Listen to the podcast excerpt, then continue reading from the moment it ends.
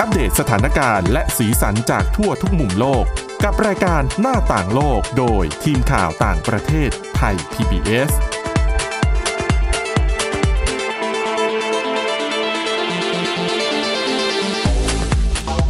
สวัสดีค่ะคุณผู้ฟังค่ะต้อนรับเข้าสู่รายการหน้าต่างโลกค่ะวันนี้นะคะเรามีเรื่องราวที่น่าสนใจมากนะคะทั้งเรื่องราวที่เกี่ยวข้องกับไวรัส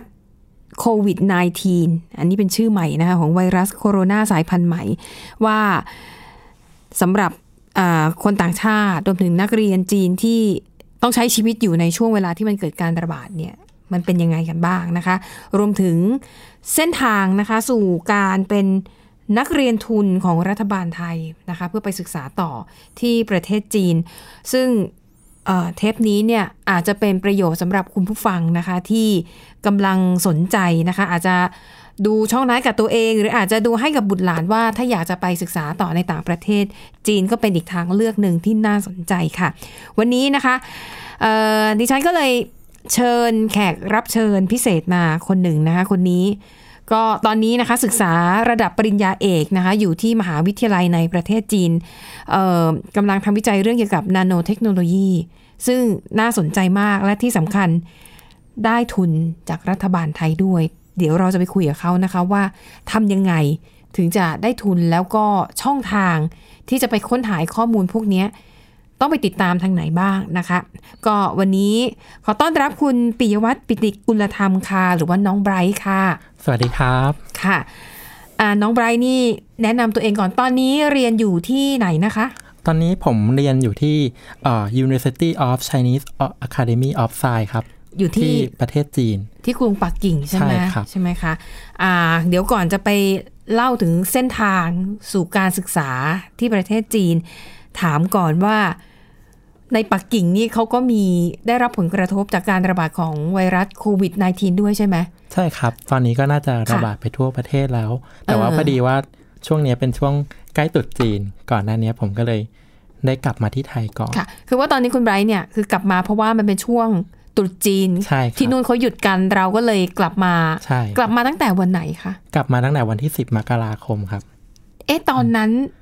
สถานการณ์การระบาดในในปักกิ่งนี่เขาเริ่มมีข่าวกันหรือยังเขาตื่นตระหนกกันหรือยังคะอืมที่จริงช่วงนั้นยังไม่มีอะไรผิดปกตินะครับเราก็ยังไปโรงเรียนได้ตามปกติแล้วก็ไม่ได้มีข่าวผู้ป่วยอะไรครับอ๋อแต่จริงๆเนี่ยจีนเขาแจ้งกับองค์การอนามัยโลกตั้งแต่วันที่สามสิบเอ็ดอ่าธันวาคมนะคะว่าพบการระบาดแต่ว่าตอนนั้นข่าวก็คือคนก็ยังไม่ค่อยฮือฮาเท่าไหร่ก็คิดว่าเอ้าก็เป็นโรคอาจจะเป็นหวัดหรือเป็นปอดอักเสบใช่ครับอะไรอย่างเงี้ยนะอ๋อแสดงว่าตอนที่ตอนที่คุณไบรท์ออกมาเนี่ยสถานการณ์ยังปกติอยู่ตั้งแต่สิบมกราคมแล้วจริงๆตามกำหนดนี่จะต้องกลับไปเรียนวันที่เท่าไหร่คะอ่าตามกำหนดก็คือตั้งใจว่ากลับไปวันที่ประมาณแปดกุมภาพันธ์โอ้โหแปดกุมภาพันธ์สถานการณ์กำลังพีคเลยใช่ครับการระบาดนี่กำลังแล้วก็เริ่มปิดเมืองนี่คุณก็ยังกลับไปปักกิ่งได้อยู่ไหมตอนเนี้ยตอนนี้ก็คือทางมหาลัยเขาได้ออกประกาศว่านักศึกษาอย่าเพิ่งกลับในช่วงนี้จนกว่าเขาจะแจ้งล่วงแจ้งอัปเดตอีกครั้งครับอ๋อก็คือจากเดิมต้องกลับแปดกุมภาพันธ์ใช่ครับตอนนี้ก็เลื่อนไปยังไม่ทราบว่าจะได้กลับไหมเขาจะรับกลับไหมเนี่ย ก็จนกว่าสถานการณ์จะดีขึ้นใช่ไหมแล้วก็คือต่อรอฟังข่าวแต่เห็นบอกว่าตอนนี้ก็มีนักศึกษาจีนบางที่เรียนผ่านทางออนไลน์ใช่ครับเพราะว่าตอนนี้เท่าที่ผมทราบเนี่ยก็คือเรื่องวันเปิดเทอมเนี่ยอาจจะเลื่อนไปอย่างไรก็คือเดือนมีนาคมเพราะว่าตอนนี้บางมหาลัยเขาได้เริ่มสอนทางออนไลน์แล้วแล้วก็มีการประกาศว่าอาจจะเริ่มเปิดให้เรียนปกติเนี่ยถึงเดือนพฤษภาคมเลยใช่ครับแต่ว่ามันก็จะไม่มีปัญหากับพวกมหาลัยที่เปิดคอร์สออนไลน์ได้ครับก็สามารถเรียนได้ทางออนไลน์เพราะว่าไม่ว่าจะอยู่ที่ไหนบนโลกถ้าเข้าถึงอินเทอร์เน็ตก็เรียนผ่านออนไลน์ได้แต่อย่างคุณไบรท์นี่ไม่ได้ใช่ไหมใช่ครับเพราะว่าผมเป็นนักวิจัยโดยปกติก็ต้องทำงานอยู่ในห้องแลบแล้วก็ในห้องต้องทำการทดลองต่างๆดังนั้นมันก็มันต้องเป็นมันจำเป็นต้องไปอยู่ในเอาตัวเองอยู่ในสถานที่นั้นใช่ครับซึ่งไม่ได้มีแบบสาขาในเมืองไทยเลยใช่ไหมเราใช้ห้องแลบในเมืองไทยเองเลยไม่ได้ก็คือว่าในห้องแลบในเมืองไทยอาจจะมีแต่ว่าพวกสารเคมีที่เราใช้ที่นู่นมันก็ยังอยู่ที่นู่นอยู่ดังนั้นเราไม่สามารถจะยกมาที่นี่ได้หรอกครับอ่าฮะโอเคค่ะก็สรุปตอนนี้ก็ยังอยู่เมืองไทยต่อไปจนกว่าจะมีการแจ้งครั้งต่อไปว่ามหาวิทยาลัยจะเปิดตามปกติเมื่อไหร่แล้วตอนนี้มีเพื่อนๆที่ยังอยู่ที่นู่นทั้งเพื่อนต่างชาติและเพื่อนชาวจีนเขาเล่าให้ฟังไหมคะว่าการใช้ชีวิต ในปักกิ่งตอนนี้เนี่ยลำบากยังไงบ้างก็เท่าที่ทราบนะครับเพื่อปกติเวลาเราเรียนที่จีนเนี่ยพวกข่าวสารต่างๆวิธีที่เขาแจ้งเราสะดวกที่สุดก็คือทางกลุ่ม WeChat อย่างผมเป็นนักเรียนต่างชาติเนี่ยเขาก็จะมีกลุ่ม WeChat สำหรับนักเรียนต่างชาติ WeChat นี่เหมือน ไลน์ ไหมใช่ครับเหมือน ไลน์ เลยเหมือนกันเลยเป็นแอปพลิเคชันของประเทศจีนโดยเฉพาะแล้วเวลาเรามาอยู่ในประเทศไทยเราใช้ WeChat ได้ไหมคะใช้ได้ปกติครับคือใช้ได้ทั่วโลกเหมือนกันแค่ดาวน์โหลดแอปพลิเคชันนี้ใช่ครับอ๋อค่ะก็คือช่องทางการแจ้งข่าวของหน่วยงานราชการคือก็คือจะมี WeChat แล้วก็มีอีเมลสองทางช่องทางหลักครับแต่โดยส่วนใหญ่ WeChat มันจะค่อนข้างเข้าถึงง่ายกว่าเพราะเราเปิดดูได้ตลอดเวลาค่ะอ่ะแล้วตอนนี้เพื่อนๆที่อยู่ที่นู่นเขาเขาใช้ชีวิตกันยังไงก็เท่าที่ทราบนะครับก็คือตอนนี้พวกเพื่อนๆที่ยังอยู่หออยู่หรือนักเรียนต่างชาติที่ไม่ได้กลับบ้านเนี่ยก็คือเขาก็ไม่ได้ให้ออกจากบริเวณอาณาเขตของมหาลัยแล้วก็เรื่องโรงอาหารเขาก็จะเปิดเป็นเฉพาะเวลาแล้วก็เขามีการจัดการอย่างเช่นถ้าอยากจะซื้อของเขาจะเอาของในพวกที่เราต้องซื้อใช้ในชีวิตประจำวันนะครับอย่างยกผักผลไม้อะไรเงี้ยเขาจะมาขายในมหาลัยเลยซึ่งเมื่อก่อนไม่ทำใช่ครับก็คือเป็นเฉพาะช่วงนี้เป็นสถานการณ์พิเศษอ๋อเพื่ออำนวยความสะดวกให้นักศึกษาที่ไม่ควรจะออกไปไหนในช่วงนี้เขาก็จะเอาของมาขายใช่แล้วเราก็ไม่ต้องออกไปเจอคนได้และอย่างโรงอาหารที่บอกว่าเปิดเป็นเวลาแสดงว่าเมื่อก่อนหน้านี้ปกติเปิดตลอดเวลาเหรอใช่ครับก็คือจะเปิดตลอดเวลาแต่ว่าเฉพาะช่วงนี้ก็คือเขาจะเขาบอกว่าเพื่อลดการแพร่กระจายบางทีเขาจะต้องมีการล้างโรงอาหารหรือว่าการเปิดหน้าต่างให้อากาศถ่ายเทตลอดเวลาพวกนี้ครับอ๋อค่ะดังนั้นก็คือใช้ชีวิตอยู่ในมหาวิทยาลัยได้ไม่ได้ขาดแคลนข้าวของอะไรยังออกมาข้างนอกได้ไหมตอนนี้เขาไม่ให้ออกข้างนอกครับก็คือถ้าจะออกนอกเขตมหาลัยเนี่ยอาจจะต้องขออนุญาตแล้วก็คนภายนอกสมมุติถ้าอยู่ดีตอนนี้ผมอยากกลับไปที่ปักกิ่งเนี่ยเขาก็จะบอกว่าจะต้องตรวจสุขภาพมาให้เรียบร้อยแล้วก็ถ้ามีอาการอาจจะต้องกักตัวอยู่ในที่ที่ต้องอยู่คนเดียวสิบสี่วันครับถึงจะให้เข้ามาในเขตมหาวิทยาลัยโอ้โหเรื่องใหญ่เหมือนกันแล้วอยู่ในมหาวิทยาลัยมีอะไรให้ทำไหมก็ในมีสนามกีฬาปกติแล้วมีสนามกีฬาครับแล้วก็มีสนามบาสมีสระว่ายน้ำแต่ผมคิดว่าช่วงนี้เขาก็น่าจะคงไม่น่าจะให้ใช้ใช่ไหมอ๋อค่ะอ่ะแล้วนั่นก็คือเออเรียกว่าอะไรนะชีวิตความเป็นอยู่ของนักศึกษาในกรุงปักกิ่งในยามที่เกิดการระบาดแต่คุณไบรท์นี่รับประกันไม่ได้ไม่ได้ติดเชื้อนะคะเพราะว่าออกมาก่อนที่มันจะมีการระบาดเกิดขึ้นและอย่างหนึ่งก็คืออยู่ในกรุงปักกิ่งและปักกิ่งเนี่ยห่างจากอู่ฮั่นเนี่ย หนึ่งพันสองร้อย กิโลเมตรดังนั้นเรื่องการติดเชื้อนี่ก็ไม่น่ากลัวนะคะแล้วอย่างมันพ้นช่วงสิบสี่วันมาแล้วนะคะอ่ะทีนี้เราเข้าสู่เรื่องของเส้นทางการเรียนบ้างดีกว่าอย่างที่ดิฉันเกริ่นไปว่าคุณไบรท์เนี่ยได้ทุนจากรัฐบาลไทยเป็นทุนประเภทไหนคะอันนี้เป็นทุนของบุคคลทั่วไประดับปริญญาครับก็คือให้ไปศึกษาต่อปริญญาเอกที่ประเทศจีนโดยมีสาขาที่กำหนดก็คืออาจจะเป็นสาขาที่เกี่ยวข้องกับเทคโนโลยีและวิทยาศาสตร์ครับเจ้าของทุนนี่คือชื่อสถาบันอะไรคะที่จริงแล้วทุนอันนี้มันจะอยู่ในทุนของกพ.เป็นทุนบุคคลทั่วไปของรัฐบาลดังนั้นเวลาที่เราจะสมัครเนี่ยเราก็จะสมัครได้ผ่านเว็บของกพ.โดยตรงก็คือเป็นทุนของกพ.ที่เขามีให้เป็นประจำทุกปีอยู่แล้วแต่ว่าจะกำหนดสาขาก็คือทุนที่เรารู้จักทั่วไปอาจจะเป็นทุนวิทยาศาสตร์ของกพ.ซึ่งมีทุกปีแต่ว่าทุนนี้เขาได้เพิ่มขึ้นมาทีหลังในระยะประมาณ ห้าถึงสิบ ปีนะครับแล้วก็มันจะมีหน่วยทุนเพิ่มขึ้นมาที่สำหรับเลือกเพื่อไปศึกษาต่อประเทศจีนโดยเฉพาะครับบางคนอาจจะสงสัยคุณไบรท์นี่พูดภาษาจีนได้ใช่ไหมคะพูดได้ครับจีนอะไรเอ่ยจีนตอนนี้พูดจีนกลางครับจีนกลางนะคะก็หนีห่าวอันนี้ใช่ไหมหนีห่าวใช่ครับนั่นแปลว่าถ้าคุณอยากจะไปเรียนประเทศจีนสอบชิงทุนไปเรียนที่จีนคุณต้องพูดภาษาจีนได้หรือเปล่าคะอ๋อสำหรับทุนนี้ที่จริงแล้วเขามีช่วงเวลาที่เราให้เรียนภาษาจีนอยู่เมื่อเราได้รับทุนนี้แล้วเนี่ยในปีแรกที่เราไปประเทศจีนเขาจะแนะนำให้เราเรียนภาษาจีนหนึ่งปีในมหาลัยหนึ่งที่เป็นอ่าชื่อว่าอ่า Beijing Culture and Language University แปลว่าถ้าเกิดคุณผู้ฟังคนไหนพูดภาษาจีนไม่ได้ครับแต่ต้องพูดภาษาอังกฤษได้ก็ไปสอบทุนนี้ได้เหมือนกันใช่ครับถ้าสอบได้แล้วเขาก็จะให้ทุนในการเรียนภาษาจีนอีกหนึ่งปีด้วยใช่ครับเพราะว่าคือที่จริงแล้วทุนนี้ในรุ่นแรกๆเขาไม่มีการเรียนภาษาจีนแล้วทีนี้น้องคนรุ่นพี่ที่เขาไปมาก่อนเขาบอกว่าพูดจีนไม่ได้เลยอยู่ที่เนี่ยลำบากมากเขาก็เลยปรับเปลี่ยนรูปแบบทุนให้เรียนภาษาจีนก่อนแล้วก็ถึงจะเริ่มเรียนปริญญาเอกครับอย่างคุณไบรท์เนี่ยก็คือเรียนเรียนภาษาจีนมาตั้งแต่มากี่ปีนะคะก่อนหน้าที่จะได้ไปทุนที่เมืองจีนที่จริงแล้วพอดีว่าผมโชคดีกว่าคนอื่นตรงที่ช่วงเด็กคุณแม่เขาเคยให้เรียนภาษาจีนมาประมาณสี่ปีก็เลยมีพื้นฐานภาษาจีนอยู่บ้างช่วงที่ไปก็เลยไม่ค่อยลำบากเท่าไหร่ครับก็ก็คือแค่เรียนตอนเคยเรียนตอนเด็กๆสี่ปีแล้ว แล้วมันไม่ได้ใช้เหรอคะช่วงตลอดคือปกติถ้าคนเรียนภาษาต่างประเทศแล้วไม่ได้ใช้มันจะลืมใช่ครับก็คือช่วงหลังจากที่เริ่มรู้ว่าจะรับทุนนี้ก็กลับมาอ่านภาษาจีนอีกครั้งใช่ครับแล้วก็รู้สึกว่าไปได้เร็วมากเพราะว่าเรามีพื้นฐานมาก่อนอ๋อโอเคอันนี้ก็คือเป็นความได้เปรียบนะคะ ในการที่เราได้ภาษาที่สามเพิ่มคือภาษาไทยต้องพูดได้อยู่แล้วแหละใช่ครับแล้วถ้าได้ภาษาที่สองภาษาอังกฤษก็ควรจะเป็นภาษาอังกฤษใช่ครับภาษาอังกฤษเนี่ยสำคัญที่สุดสำหรับการสอบทุนเพราะว่าในการสอบจำเป็นต้องใช้ภาษาอังกฤษอยู่แล้วนะคะดังนั้นภาษาอังกฤษสำคัญยังไงเนี่ยต้องขอให้ได้ภาษาอังกฤษก่อนใช่ครับและส่วนภาษาที่สามคุณก็อาจจะไปเลือกเป็นจริงๆฝรั่งเศสก็น่าสนใจคนใช้เยอะใช่ครับภาษาจีนนี่ก็ช่วงนี้กำลังมาเลยครับเพราะว่าไม่ว่าธุรกิจจากจีนกำลังเข้ามาในไทยใช่ค่ะแต่ดังนั้นตอนนี้ใครที่ยังไม่ได้ภาษาญี่ปุ่นภาษาเอ่อภาษาจีนหรือภาษาอื่นแต่ได้ภาษาอังกฤษไม่เป็นไรนะคะยังมีทางคือสอบทุนนี้ให้ได้ก่อนแล้วก็เดี๋ยวเขาก็จะให้โอกาสเราในการไปเรียนภาษาจีนเพิ่มเติมนะคะก็ต้องขวนขวายด้วยตัวเองเพิ่มด้วยนะคะอ่าอ่ะทีนี้ถามว่าดูช่องทางไหนก็คือไปดูในเว็บไซต์ของกพ.ใช่ครับก็คือแรกๆคือผมรู้อยู่แล้วว่ากพ.มีเปิดรับสมัครนักเรียนทุนทุกปีก็เลยสมัครเป็นหน่วยทุนนี้เข้าไปครับแล้วก็อืมแล้วคนที่จะไปสมัครทุนแบบนี้ควรจะต้องมีคุณสมบัติยังไงแต่ว่าเดี๋ยวเกริ่นให้คุณผู้ฟังฟังไว้ก่อนเดี๋ยวไอ้เบรกหน้าเดี๋ยวคุณไบรท์จะมาตอบว่าถ้าคนอยากไปสมัครทุนกพ.คุณต้องเตรียมความพร้อมอะไรบ้างและคุณสมบัติเบื้องต้นคือบางทีคุณต้องประเมินตัวเองด้วยคุณไม่ใช่คุณเรียนได้เกรดเกือบๆสองแล้วคุณจะไปสมัครทุนแบบนี้ก็อาจจะเป็นไปได้ยากนะคะเดี๋ยวพักสักครู่เดี๋ยวกลับมาต่อกันในช่วงที่สองค่ะหน้าต่างโลกโดยทีมข่าวต่างประเทศไทย พี บี เอส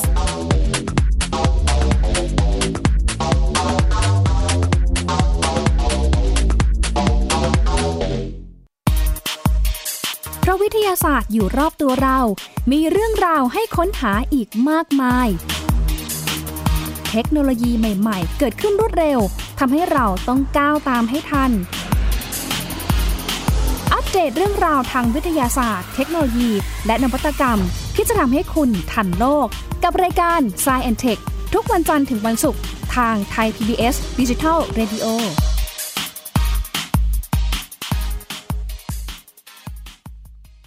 มากกว่าด้วยเวลาข่าวที่มากขึ้นจะพัดพาเอาฝุ่นออกไปได้ครับมากกว่าให้คุณทันในทุกสถานการณ์ตามที่กฎหมายดังกล่าวกำหนดเอาไว้มากกว่ากับเนื้อหาเที่ยงตรงรอบด้านนำมาใช้ในคดีเมาแล้วขับมากกว่าในทุกทางออกของสังคมป้องกันไม่ให้ปัญหาเกิดขึ้นมากกว่ากับข่าวรอบวันในทุกมิติเครนก่อสร้างเกิดอุบัติเหตุขึ้นมากกว่าด้วยการวิเคราะห์ที่ตรงจุดความพยายามของภาครัฐที่จะแก้ปัญหาและมากกว่ากับทีมข่าวมืออาชีพ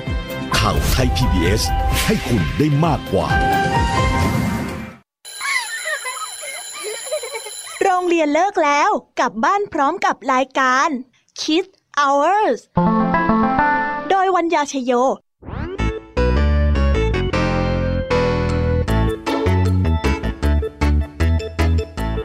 พบกับนิทานคุณธรรมสอนใจกับครูไหวใจดีว่าไม่ควรเชื่อคำพูดของคนพลานนอกจากนี้ลุงทองดีกับเจ้าจ้อยยังมีนิทานสุภาษิตมาเล่าให้ฟังพวกเอ็งเนี่ยนะมันลิงหลอกเจ้ากันจริงๆทั้งยังมีนิทานเด็กดีและพี่ยามี่เล่านิทานสนุกสุดหรรษาให้น้องๆได้ฟังทุกวันจันทร์ถึงศุกร์ สิบเจ็ดนาฬิกา นทางวิทยุไทย พี บี เอสดับเบิลยู ดับเบิลยู ดับเบิลยู ดอท ไทย พี บี เอส เรดิโอ ดอท คอม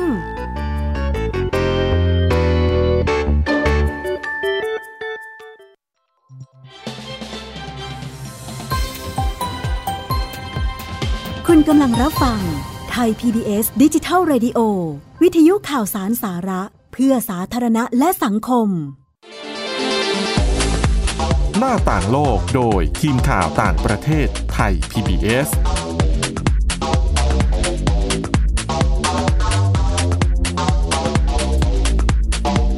นะคะคุณผู้ฟังคะมาต่อกันในช่วงที่สองนะคะช่วงนี้จะมาถึงคำถามที่ว่าถ้าคุณคิดจะไปสอบทุนแบบนี้โดยเฉพาะทุนของกพ.เนี่ยเอ่อคุณสมบัติที่ควรจะต้องมีแล้วก็สิ่งที่จะต้องเตรียมตัวมีอะไรบ้างอ่ะคุณไบรท์คะ ถ้าถามผมนะครับสิ่งแรกก็คือเราต้องใจเราเนี่ยต้องมาก่อนเพราะเพราะว่าเราต้องมันเขาเรียกว่าผมคิดว่าทุกคนเนี่ยสามารถเรียนปริญญาเอกได้นะคือไม่ได้เกี่ยวว่าเราฉลาดมากน้อยแค่ไหนแต่อย่างแรกคือเราต้องมีความพยายามอย่างที่ฉันเนี่ยกว่าจะจบปริญญาตรีนี่ก็แบบว่าจบมาได้ก็บุญแล้วนะใช่ครับก็คือถ้าเกิดว่าใจเรามาแล้วรู้สึกว่าเราอยากเรียนปริญญาเอกเนี่ยมันจะทำให้เรามีพลังในการที่เราเตรียมตัวต่างๆดังนั้นเราต้องรู้สึกก่อนว่าเราอยากเรียนปริญญาเอกจริงๆอืมอืมอืมแล้วทีนี้ในความรู้สึกของคนทั่วไปอย่างที่ฉันเนี่ยรู้สึกว่าพอเอ่ยชื่อทุนกพ.ปุ๊บรู้สึกโหมันยากจังเลยอ่ะมันคงเกินเอื้อมอ่ะเพราะว่าปีนึงก็คือเท่าที่ได้ยินมาคือได้อยู่ไม่กี่คนอ่ะแล้วคนแข่งขันตั้งเท่าไหร่ยากไหมจริงๆผมคิดว่าจริงๆก็คือยากเหมือนกันแต่ว่าข้อดีของทุนกพ.เนี่ยก็คือมันเป็นทุนของคนทั่วไประดับปริญญาซึ่งหมายความว่าคนที่ทำที่เรียนจบแล้วแล้วก็เริ่มทำงานเกิดคิดว่าอยากจะกลับมาเรียนปริญญาโทหรือปริญญาเอกอีกครั้งซึ่งผมมองว่าคนส่วนใหญ่เนี่ยคนที่เริ่มทำงานแล้วเนี่ยเขาจะไม่อยากเรียนแล้วมันจะเหมือนกับว่าชีวิตเขาได้หยุดในเรื่องการเรียนไปแล้วอยากจะมีชีวิตในการทำงานมีเงินใช้มีชีวิตในรูปแบบของวัยทำงานแต่ทีนี้พอเรารู้ว่ามีทุนนี้ขึ้นมาเนี่ยผมคิดว่าใน หนึ่งหมื่น คนในแต่ละปีมีคนสมัครเป็นหมื่นเนี่ยเป็นหมื่นใช่แต่ว่าหมื่นคนเนี่ยจะมีสักกี่คนที่คิดว่าสมัครแล้วเนี่ยตั้งใจที่จะเอาทุนนี้จริงๆเพราะคนส่วนใหญ่จะทุ่มเทให้กับชีวิตในการทำงานมากกว่าโอเคอ่าค่ะก็ในแต่ละปีมีคนสมัครประมาณหมื่นคนแต่ทุนที่ให้เนี่ยหลักสิบใช่ไหมอืมก็คือถ้าอย่างในทุนผมไปประเทศจีนเนี่ยเขาให้ปีละสามคนปีละสามคนกับคุณผู้ฟังมันยังมีหน่วยทุนอื่นๆอีกซึ่งรวมๆแล้วในแต่ละปีอาจจะได้ถึงหลักประมาณสี่ร้อย ห้าร้อยคนได้เหมือนกันครับอ๋อค่ะแต่ว่าผู้สมัครคนแข่งขันก็หลักหมื่นนะใช่ครับอ่ะทีนี้มาดูในหน่วยส่วนของคุณไบรท์นะคะตอนเรียนปริญญาตรีกับปริญญาโทเนี่ยเกรดดีไหมเรียนเก่งไหมก็ถือว่าโอเคครับก็คือไม่แย่ก็อยู่ในระยะสามกว่าแต่อาจจะไม่ใช่เกียรตินิยมอันดับหนึ่งก็คืออยู่ในระดับกลางๆคือผมเนี่ยจะเป็นคนที่ค่อนข้างบาลานซ์ชีวิตระหว่างการเรียนและการเล่นเล่นก็คือเราจะรู้ว่าลิมิตของเราอยู่ตรงไหนแต่สิ่งที่เราจะรู้เสมอคือหน้าที่เราคืออะไรดังนั้นเราจะพยายามทำทุกอย่างให้มันได้ระดับที่มาตรฐานหรือว่าเราพอใจเราอาจจะไม่ต้องดีที่สุดแต่เราอยู่ในระดับที่เรารู้สึกว่าเราพอใจแล้วก็โอเคไม่แย่จนเกินไปก็คือเล่นก็เล่นด้วยเล่นนี่คือมีเล่นเกมดูหนังฟังเพลงใช่ครับว่าใช้ชีวิตเหมือนคนทั่วไปแต่เรียนก็เรียนด้วยแต่ก็จะไม่ไม่หักโหมจนเกินไปใช่ไหมคะอ่ะแล้วก็แล้วพอเราเข้าไปสอบเนี่ยเราต้องเตรียมความพร้อมของตัวเองอย่างไรบ้างโดยปกติแล้วสอบทุนกพ.เนี่ยก็เหมือนเราสอบกพ.ทั่วไปเขาก็จะมีสามตัวหลักๆก็คือมีความรู้ทั่วไปมีพื้นฐานคณิตศาสตร์แล้วก็ทดสอบการคิดวิเคราะห์ส่วนอีกตัวนึงที่แยกออกมาก็คือภาษาอังกฤษก็คือดังนั้นผมถึงบอกตั้งแต่แรกว่าภาษาอังกฤษเนี่ยสำคัญมากในกรณีที่เราอยากจะสอบทุนต่างประเทศเพราะว่ามันเหมือนเป็นตัววัดเลยว่าเรามีศักยภาพพอไหมอย่างสมมุติถ้าถ้าบางคนได้ภาษาไทยแล้วได้ได้ภาษาจีนไปเลยมันก็จะไปสอบกพ.งี้ไม่ได้เพราะเขาต้องสอบภาษาอังกฤษใช่ครับโอเคค่ะอ่าแล้วหลังจากการเตรียมความพร้อมก็คืออ่ามีสอบสามอย่างบวกกับภาษาอังกฤษเพิ่มขึ้นมาเป็นสี่อย่างอืมก็หลังจากนั้นก็เป็นช่วงเตรียมความพร้อมซึ่งผมใช้เวลาประมาณหกเดือนก็คือช่วงนั้นที่จริงผมก็เริ่มทำงานแล้วแต่ว่างานผมเนี่ยจะเริ่มประมาณ เก้าโมง โมงผมจะอาศัยว่าไปถึงที่ทำงานเช้าหน่อยเพราะว่ารถไม่ติดก็ประมาณ เจ็ดโมง นก็จะถึงละก็ใช้เวลาช่วงก่อนเริ่มงานเนี่ยนั่งอ่านหนังสือเตรียมตัวท่องศัพท์ภาษาอังกฤษแล้วก็พอช่วงเลิกงานกลับมาที่บ้านเนี่ยก็จะพยายามบังคับตัวเองให้อ่านหนังสืออย่างน้อยให้ได้วันละ หนึ่งถึงสอง ชั่วโมงเพื่อประมาณหกเดือนนะครับเพื่อเตรียมพร้อมหลายๆอย่างทั้งภาษาอังกฤษทั้งคณิตศาสตร์เพราะว่ามีความตั้งใจว่าเราอยากได้ทุนนี้จริงๆใช่แล้วอย่างกพ.นี่เขามีแนวข้อสอบไหมเหมือนกับข้อสอบเก่าเราเอามาฝึกหัดคือถ้าเกิดว่ามีแนวข้อสอบก็มีแต่ว่าสำหรับหน่วยทุนไปหน่วยทุนนี้เนี่ยเขาไม่มีแนวข้อสอบให้แต่ว่าข้อสอบมันได้คล้ายกับข้อสอบกพ.ที่คนสมัครภาคกภาคขเหมือนกันแต่มันจะยากกว่านิดนึงครับอ่ะก็คือก็มีการเตรียมความพร้อมนะคะอ่ะและทีนี้พอสอบผ่านข้อเขียนครับขั้นต่อไปคือก็เมื่อผ่านข้อเขียนแล้วเนี่ยเขาก็จะให้เราสอบสัมภาษณ์นะครับการสอบสัมภาษณ์เนี่ยปกติท่านหนึ่งหน่วยทุนเนี้ยมีผู้เขาต้องการหนึ่งคนเนี่ยเขาจะเรียกคนมาสัมภาษณ์ห้าคนก็คือคนที่สอบได้คะแนนสูงสุดในหน่วยทุนนั้นถ้ากรณีของผมเนี่ยมีสามคนที่เขาจะเลือกไปประเทศจีนเขาต้องการสามคนใช่เขาก็จะเลือกมาประมาณ สิบถึงสิบห้า คนให้มาสัมภาษณ์แล้วหลังจากนั้นเราก็จะเลือกเราเหลือแค่สามคนอีกทีครับแสดงว่าในขั้นตอนนี้การสอบสัมภาษณ์นี่คือมีความหมายต่อการตัดสินจริงๆใช่ครับ เพราะว่าบางที่เนี่ยอย่างพูดถึงสมัยการ entrance เข้ามหาวิทยาลัยระดับปริญญาตรีครับคือถ้าสอบข้อเขียนผ่านก็จะมีการสอบสัมภาษณ์แต่เราก็จะทราบดีว่าการสอบสัมภาษณ์เนี่ยก็เหมือนทำพอเป็นพิธีคือถ้าไม่เลวร้ายมากไม่ได้มีattitude ที่แบบเลวร้ายมากยังไงก็ได้เรียนซึ่งจะแตกต่างจากการสอบสัมภาษณ์ในระดับปริญญาเองใช่ครับเพราะว่าผมคิดว่าเขาวัดอะไรบ้างอย่างแรกก็คือน่าจะต้องดูว่าเราทำงานอะไรมาอย่างแรกคือประสบการณ์ใช่เพราะว่าเวลาที่เราเรียนปริญญาโทปริญญาเอกเนี่ยเหมือนเราเลือกแล้วว่าเราอยากจะศึกษาในด้านใดเป็นพิเศษดังนั้นเราจะมีความรู้ความสามารถที่เราเชี่ยวชาญเนี่ยก็คือตามหัวข้อปริญญาโทของเราดังนั้นการที่เราสัมภาษณ์เนี่ยมันก็คือการพรีเซนต์ตัวเราว่าเรามีอะไรเรารู้อะไรและสิ่งที่เรารู้เนี่ยมันจะไปพัฒนาได้อย่างไรเมื่อเราไปเรียนปริญญาเอกซึ่งมันมีแสดงว่าเราต้องมีความคิดอยู่แล้วว่าเราจะไปทำวิจัยประเด็นไหนใช่ครับก็คือเราจะต้องรู้อยู่แล้วว่ากว้างๆว่าเราต้องการที่จะทำวิจัยในเรื่องอะไรอ๋อสัมภาษณ์ภาษาอะไรคะอ่าตอนนั้นสัมภาษณ์เป็นภาษาอังกฤษครับเอาค่ะคุณผู้ฟัง คิดดูแล้วกันว่ายากแค่ไหนว่าดิฉันว่าแค่พูดในเรื่องแบบนี้ในภาษาไทยอ่ะครับก็ไม่ง่ายก็จะต้องฝึกแล้วก็เตรียมตัวนี่ก็คือเป็นภาษาอังกฤษอีกนะคะอ่าล่ะในที่สุดคุณไบรท์ก็ได้เป็นหนึ่งในสามผู้ที่ได้รับทุนประจำปีนั้นใช่ครับนะคะแล้วแต่เนื่องจากคุณไบรท์ได้ภาษาจีนอยู่แล้วก็ไม่ต้องเรียนภาษาจีนในหนึ่งปีแรกเหมือนคนอื่นๆใช่ไหมก็ที่จริงแล้วเขาก็